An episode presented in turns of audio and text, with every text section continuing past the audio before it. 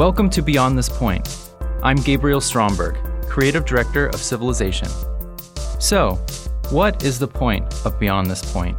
The inspiration for this podcast really came about through our studio being so inspired by those around us who we work, collaborate, and engage with artists, business owners, designers, and leaders of all types.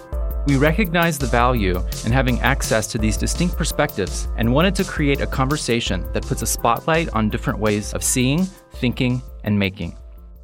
While in Hong Kong, I had the opportunity to sit down with Paloma Strelitz and Lewis Jones, two founders of Assemble, the extraordinary London based collective working across the fields of architecture and design. In Assemble's mission statement, it describes their approach they are seeking to actively involve the public as both participant and collaborator, and they are addressing the typical disconnect between the public and the process by which places are made. Assemble are also the recent winners of Britain's most prestigious art award, the Turner Prize. Their win is historically significant for two reasons. It was the first time the award has ever been awarded for work outside the realm of fine art, in this case for architecture. Also, it was the first time the award was given to a collective. It usually goes to a single artist, and Assemble is currently made up of 18 members. The specific piece of work that garnered the prize was the Granby 4 Street project, where the members of Assemble collaborated with the residents of a declining area in Liverpool to reconstruct their neighborhood into a thriving design focused community. Together with the residents, they repaired buildings that had fallen into extreme disrepair, executed architectural improvements like community gardens and social spaces, and created a workshop where locals could be trained and employed and where products made in Granby could be sold to help support the continued rebuilding of the area. The projects they take on are extraordinarily varied, but all hold true to their slogan make, don't make do. What is truly noteworthy about their work and why we are so excited to have them as part of this podcast is their use of design as a catalyst to shape and impact the physical world around them. Whether it's transforming an abandoned gas station into a community cinema using donated or reclaimed materials, building an exquisite children's playground, or undertaking the complete renovation of a neighborhood and working with residents to improve their environment and ultimately their lives. Assemble are applying their talent, their skill, and their practice to the task of making the world a better place. And now, let's go beyond this point. Guys, thanks so much for being here and chatting with us today. Thanks for having us. First off, I want to say congratulations. This year, you've been nominated for the Turner Prize, Britain's most prestigious visual art award. Past recipients include Damien Hirst, Steve McQueen, Wolfgang Tillmans. Assemble was nominated in particular for an urban renewal project in Liverpool, the Granby 4 Street project. I think it's also notable that Assemble is the first architecture firm ever to be nominated for this. That's pretty incredible. It's clear that you guys are first and foremost designers, architects, makers, uh, yet your approach is extremely artful and innovative. Do you consider yourselves artists? um, yeah, this is a, a, question that never really came up before um, before the Turner Prize nomination, but one, um, yeah, which I think is, is really interesting because I guess um, you know, we don't really say um, kind of what role we're playing in each project that we do. Um, I think it, you know it can cover kind of many different disciplines, mm-hmm. um, and I think you know we really enjoy working a way that is, is multidisciplinary and kind of draws from from lots of different things, from kind of um, ideas of kind of art practice, architecture, craft, design, everything. How many are there on the uh, on the Assemble team currently? Yeah, I mean, there are about 16 people who are sort of involved on a weekly basis um, in, in the work of Assemble. And how do you guys approach collaboration? Um, does every member have a distinct role? Are there certain aspects of projects that you all weigh in on? Well, no. So, so some people, most of the group have backgrounds in architecture, but not everyone, mm-hmm. and that doesn't really dictate what roles people play, and it depends really um, on, on the project and kind of what the circumstance demands. Um, so we, but for each project, normally we, we have kind of two or three people kind of leading that project, and they're the kind of main points of contact and kind of managing it. And then so it's um, very it's very flexible. Yeah, but then uh, you know every week we, we all have a kind of meeting together where we go through each project, and we also have kind of design reviews. So uh, the the first project that you all worked on was titled Cineroleum. Uh, you transformed an abandoned petrol station into a temporary movie theater. What was the initial impetus for this project? Well, it came at the point when we had um, the most most of us had just finished our undergrad at architecture school, and so we were all working in different studios, and we just had a real motivation to to, to do it ourselves and to be involved in you know in all the processes from sort of conception to construction that you don't get if you're involved you know if you're working in a large practice on a big project where you have you know a very small role within that. So it's just it was really just an exciting in the first instance an exciting opportunity to get something done. The guardian uh, recently wrote a piece on you in which one of the chairs of the Granby Street project uh, she attributes the ultimate success of the project to how well you listen to the residents involved and another project that also focused on the revitalization of an urban space, the New Addington project.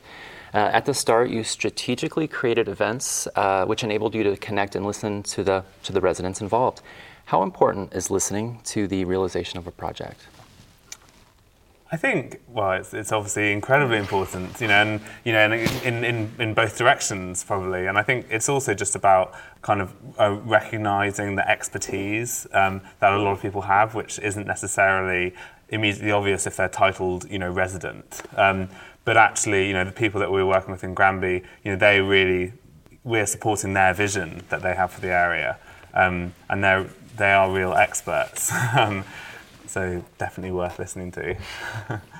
A recurring component uh, in your practice is giving the, the people involved in the community that you're designing for a sense of ownership in the design process. How does that affect their relationship to the space? I think it, it, it, makes you understand that everything in the city and in our environment is malleable. And, you know, it's not a, you know, change in the city doesn't happen through a kind of, you know, this unknown process, which is totally inaccessible, but everything is man-made. And so kind of uh, involving more people into that, in that process is more empowering um, both in the and you know I think it, it, yeah it makes better spaces in the short term because there's there's more kind of needs and desires and things that you know kind of become part of the formation of that space. But it's also very good in the long term because it means that you know more and more people really are kind of involved in how we are changing and making our cities. When when I think of architecture, words that come to mind: um, fixed, permanent, expensive dividing, boundary making, exclusive, impenetrable. Uh, your work seems to exist in opposition to these concepts. Uh, do you see yourselves through your work as establishing alternative systems of value? I would just say, I mean, I, I don't necessarily associate those terms with architecture. Um, but I think, I think, yeah, maybe a lot of people do, and that some, you know, a lot of people see architecture as something which is quite exclusive. It happens in art galleries and you know luxury apartments, but it doesn't happen in, in everyday life, and that's a really important issue to, to address because it's just about the value of creativity and design, you know, in all aspects of life, and which you know the built environment ends up playing a, a, a pretty big role. I think there's also there is a sort of running thread in our work of I suppose, imbuing a value or a care to things which often are considered to have little value. And sometimes that's really obvious, like the flyover Undercroft. I mean, totally incidental, no real reason why it would have been used before, but actually a sort of a process of transformation can really radically alter how people understand that. But sometimes those things are much more bizarre and complex, like in Granby, where actually what you have is, you know, some really beautiful Victorian houses that, um, you know, for political reasons, really were, were devalued, and therefore, actually something that would be very would be considered valuable in a London context and the Liverpool context, not by the people living there, but by many others, was considered not worth the effort of saving. And, and so, so I think there is something about value systems and where we at play that sort of that that is sort of hard. I mean, I guess it's it's hard to explain, but is is you know often about yeah emphasis and care and attention in places which perhaps some other people have chosen not to put that care. It seems in both of those projects that you mentioned that you created value out of nothing. Well, we're not alchemists. so it, sometimes it seems that you are. um, you'd mentioned play.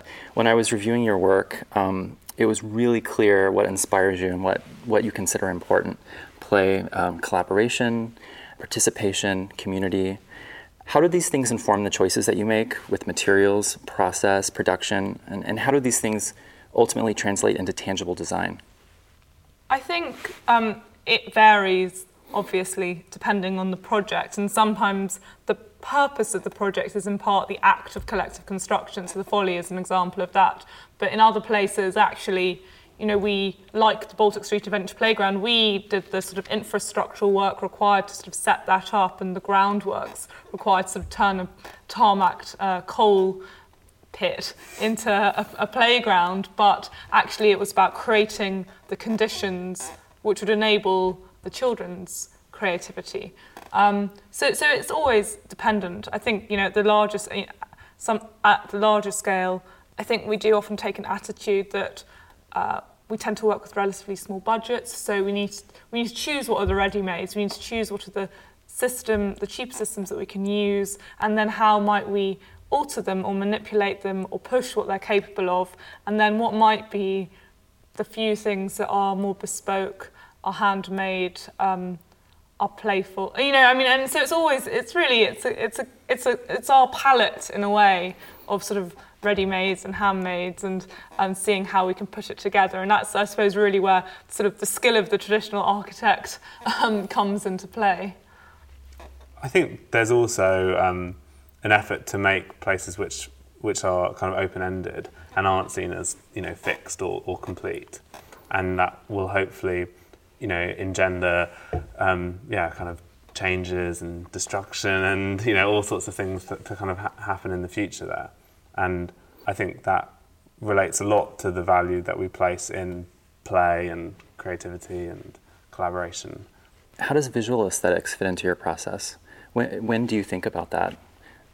I suppose all of, all of these things, you know, like the political kind of relevance, the social value, the, the you know the design or aesthetic value, they are all involved all the way through, and I mean that's why it's important what, for us to be involved in many different sides of the project, from you know the, the kind of you know within the traditional role of the architect, also in terms of how something's constructed and how you know what the conditions are that make it able to happen. So I, I think you know at every point, um, alongside everything else. yeah, I suppose. I mean, I suppose though the other side of that is that some we create some work for ourselves, some work comes to us in the form of commissions, and you know, we choose what we take on. And, and I think people do rarely take on work that they perceive to be of purely aesthetic value. So, I mean, I think people are really interested in creating exciting looking spaces, um, but I think they want the content to, to sort of sit alongside it, really. Uh, your, your work is visually delightful, and I feel like that's an important part of the experience that you're trying to create. And I'm thinking of um, everything from the scale of things. Sometimes uh, it's it's really fun or um, like a, an unexpected size proportion. I'm thinking of the little details, the ceramic uh, doorknobs, the the wood block prints, all those little all those little things. They add up and they make the experience very personal and very human. Thank you. I think there are, you know, there, I mean, because because we are sort of a multidisciplinary team. Um, actually there are people with a lot of different skills, um, especially sort of craft-based skills. And actually, you know, projects like that are just a really fun and exciting opportunity to engage with new processes, test new techniques, try new things out. And actually, you know, those ha- those are operating at the set scale of sort of domestic objects, but they're equally testing things that could be later applied to a larger scale project. I mean, things like the Cineroleum um, is, is the like domestic curtain made um, really to the scale of a, of a building. So I think I think you know those those products also become testing grounds for architectural ideas. Well, let's talk a little bit about your uh, approach to experimentation. Your studio has kind of a laboratory feel. That sounds great. Yeah, I mean, I think, I mean, there's there's definitely a lot of um, kind of hands-on development and testing that goes into a lot of the projects that we do. Um, there was there was one material in particular that I remember. It was some sort of paper, yeah, crepe thing. Yeah, yeah. So I mean, looking at yeah, quite a lot of kind of you know backyard science type approaches to ways that you can use simple you know economic materials, but kind of you know find you know make them work harder or find different ways of, of, of kind of using them and seeing them. It's a lot of fun, definitely. YouTube has been endless inspiration. yeah.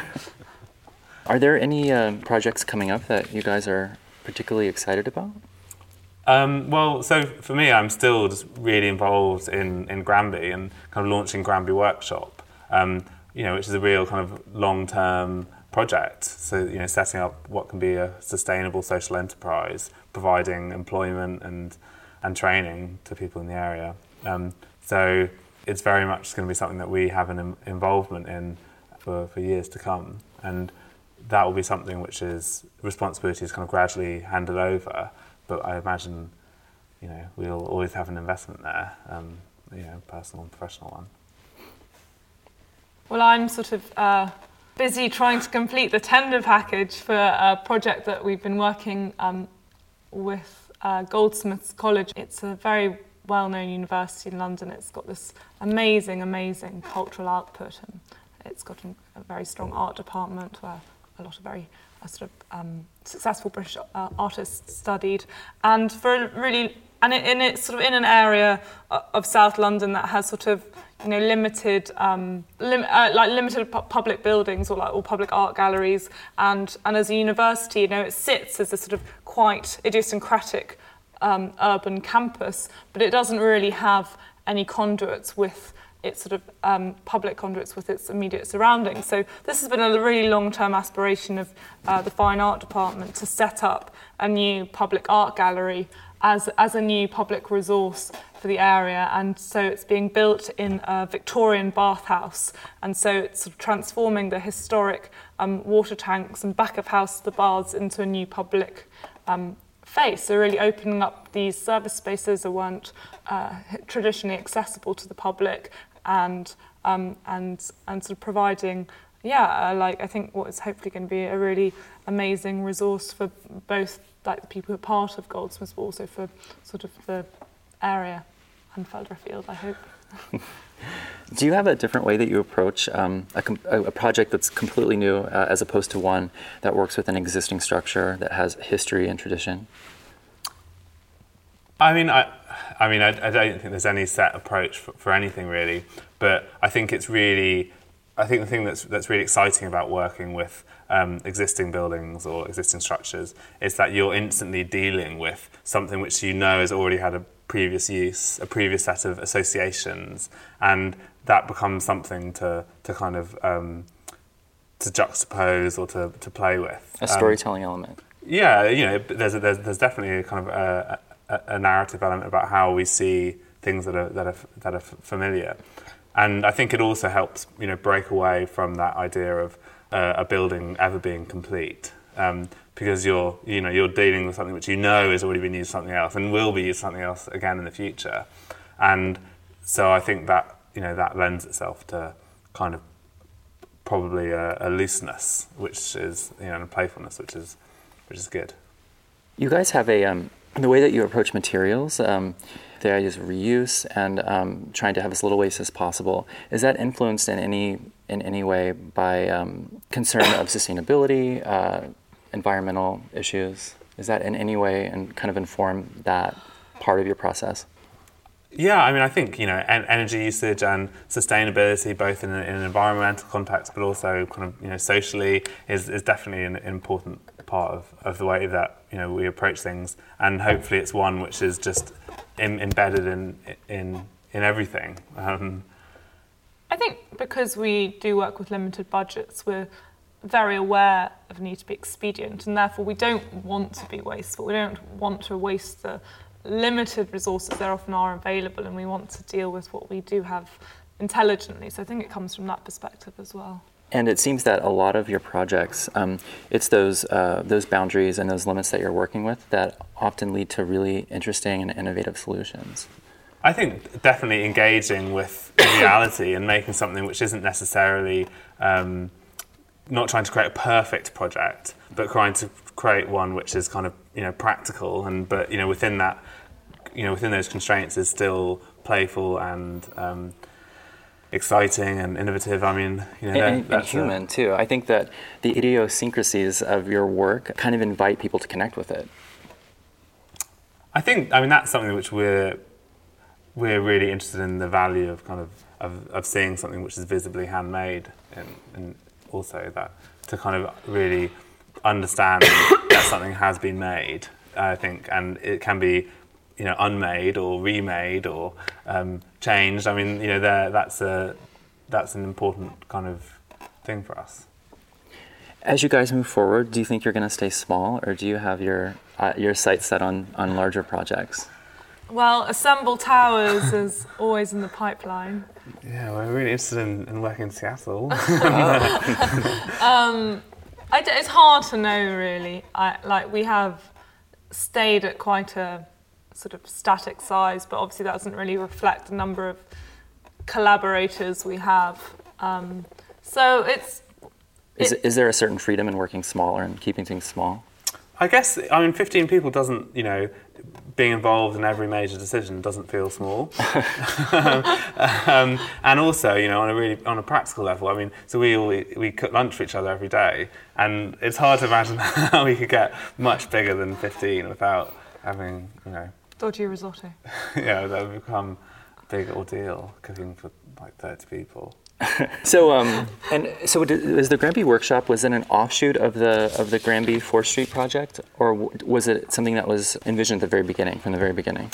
So, from the very beginning, we really had an aspiration to use this process of rebuilding um, the kind of you know the houses in the neighbourhood to also address you know like social and economic opportunity in the area, um, and that's you know, really the way that that became possible was through the Turner Prize nomination and then having this platform through which we could launch the workshop, you know, which would be kind of a really incredible one-off opportunity to give a leg up to a new social enterprise.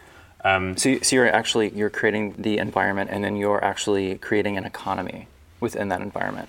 Well, it's about both providing employment in the area. Mm-hmm. Um, but it's also really importantly about continuing and sustaining the, this amazing kind of hands-on attitude and culture of making, which has really brought the area out of dereliction. Um, and that really existed within a certain, you know, slightly older generation of residents who had lived through the riots and had fought to save the houses. And so now it's about kind of involving young people in that same type of attitude. Is it correct to say that um, that's not a typical responsibility of, architects or architecture? Uh, yeah, I think that's. uh, yeah, I mean, absolutely. You know, it, it comes out of, of you know our uh, up until now. Up until now. I mean, well, I hope that this model is is repeated and and. I think it's important to say that. I mean, we all, yeah, well, the majority of us have backgrounds in architecture, but we, we really enjoy working across multiple fields, and that is something which we think really brings benefit to situations. That it's you know the work in Granby it doesn't begin and end you know when the house you know the kind of houses construction of the house starts and finishes. It's part of a of a you know an ongoing situation trying to improve the area. Assemble utilizes creativity in, in a really transformative and proactive way. I mean, is this something that you guys understood from the very beginning, or is it something that evolved as you worked together? It's hard to know. I think that you know we lots of us studied together, so I think we, in a way, we've been collaborating for a much longer time than uh, you know than since the Cineroleum, and so I think there has always been quite a generous attitude of sort of sharing ideas, sharing advice, sharing techniques. And I think in many ways, Assemble is, is, is a continuation of that sort of those conversations that started much longer ago and that culture that has been, you know, has been has been very productive. I think it also over the five years that we've been kind of working as a kind of in a more formal group, you know, as as Assemble or whatever, um, you know the the themes that we're interested in you know it continues to evolve um, and we find new methods or kind of new interests as, as, as we continue to develop um, I just imagine that it's no easy feat finding 16 people that all want to use their uh, their vocation to make the world a better place. I think that's that's pretty special. I don't think so. I oh. think you know. I, I, mean, you know, I think you know everyone wants to imp- improve the you know the world that we live in in, in some way. Um, I think definitely there's a we're very lucky to have, a, you know, there's a great group of people, and we're all, you know, with enough kind of momentum and, and interest to um, to kind of really make things happen. But I, th- I, think it's amazing, and I mean, because it's not just this offshoot or this component of what you do; it's kind of like the main focus. Yeah, I mean, I think I think we're also quite cautious about making any claims on the work. Like, we, it is work as well. Like we, you know, we we take commissions, we do jobs.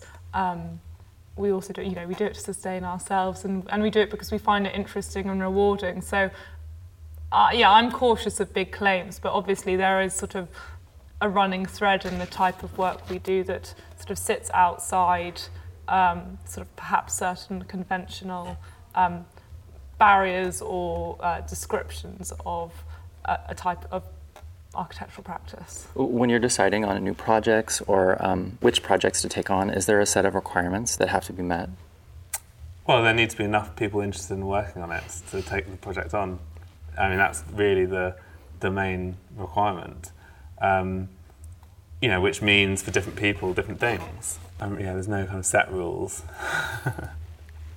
uh, is there? Um, does everyone kind of decide together, or does it happen organically? There have to be at least two people who are really interested in in leading a project um, for it to go forward, um, and at that point, you know, it becomes part of the conversation. And if if there was a reason why people felt that it shouldn't be taken on, then I think that would, you know, that is expressed or discussed. Um, but you know, normally it's just down to having an appropriate level of interest, and then um, and then you know, if, if, everyone's interested, then there's just a discussion about what's what you know, what makes sense to do. Um, but I mean, that's great when that happens because then, you know, we do have moments when we all get together to discuss projects to see how they can develop, to see the direction that they're going in. And it means that there's, you know, a lot of shared ownership of, of the work. Yeah, so I guess there's, there's kind of more organised points. We all kind of collectively review and have input on the, the progress of a project, but then also kind of all working together every day in the same space. There's also there's a lot of kind of informal um, development that goes into you know the development of each project, which is really kind of rich. I think both within Assemble, but also within you know the wider um, group of people in Sugar House Studios and our own you know friends and family. Um, they tend to be projects that we all get very kind of invested in. Well, one of the things I'm really interested in is um, this idea of kind of creating an economy um, it's in a, a, few of your projects. This idea of like going into a space and developing it and um, and then creating an economy. It seems to me that um, is this true that it's almost like you see the success of the, the residents of the space? Their kind of long-term success as intricately linked into the success of the actual project. It's it's it's almost you don't you don't just define the success of the project um, by its completion, but but the fact that its uh, its residents can uh, grow and thrive there. Yeah, I mean, I, I, mean, it's only the beginning when the builders leave, isn't it?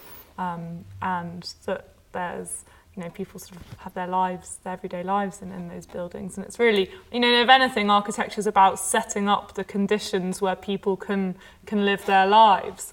Um, and in that sense, it is very much only the beginning, which is you know why it is always extraordinary that you know in, in sort of architecture and design press that it's very rare that you see a building beyond the moment when the builders have left. Um, because obviously that's when they become sort of fascinating and real and compromised in really interesting ways and like utilised in really exciting ways too. But commonly, doesn't that kind of stop at a certain point and and Assemble kind of takes it a step further, or maybe two steps further? I mean, it does depend. I think it's something you know. I think partly with with the Cineroleum, you know, we conceived it and we built it, and then without realizing it, we had to run it too, which we did. And actually, there was a sort of real um, pleasure in in operating that space for the time it lasted.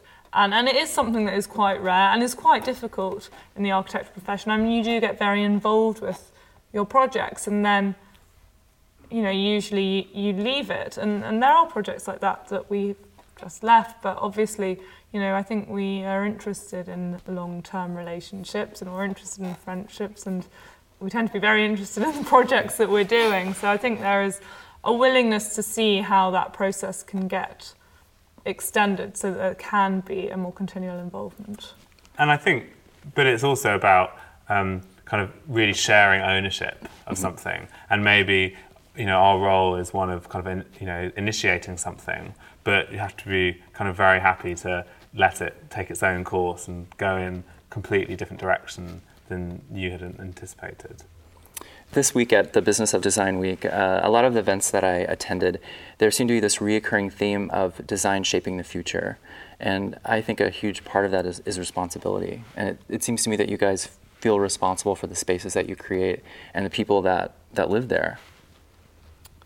Yeah, I mean, I think that's true. I mean, we are we are just emotionally connected to what we do, um, and so it's sort of it's very rare that we look at anything with a, a, dispassionate eye. So it's sort of that other perspective, which I mean, obviously comes from a very different type of commercial world. Perhaps it is not something that is a way that we have ever operated, or and it's not a culture that we're particularly familiar with because we've never been working in in that type of environment. So I think we're doing what feels a lot more instinctive to us.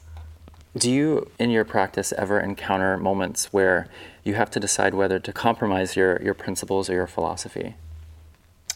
I mean, there are always challenges, and often when you think, you know, that it's, it's, it's, it's, an ongoing struggle, you know, to make the most of whatever situation um, a project is in. and I think it's important just to really um, trust and value, you know, the expertise and the opinions of the people that you're working with, whether they're a client or you know, or, or kind of a builder or whatever. I don't think we've ever really entered into a project where where we've had to, you know, you know, compromise to kind of you know meet the will of the client or whatever. Um, it's always been it's a shared responsibility to make something which works. Um, but inevitably, things turn out very differently to how you expect them to. But sometimes that's really exciting. Great. Yes. Thank you so much. Beyond This Point is created by Civilization, a design firm rooted in social change. The podcast is audio engineered by Dave West and produced by Eric Blood. Listen to more of our podcasts at beyondthispoint.design.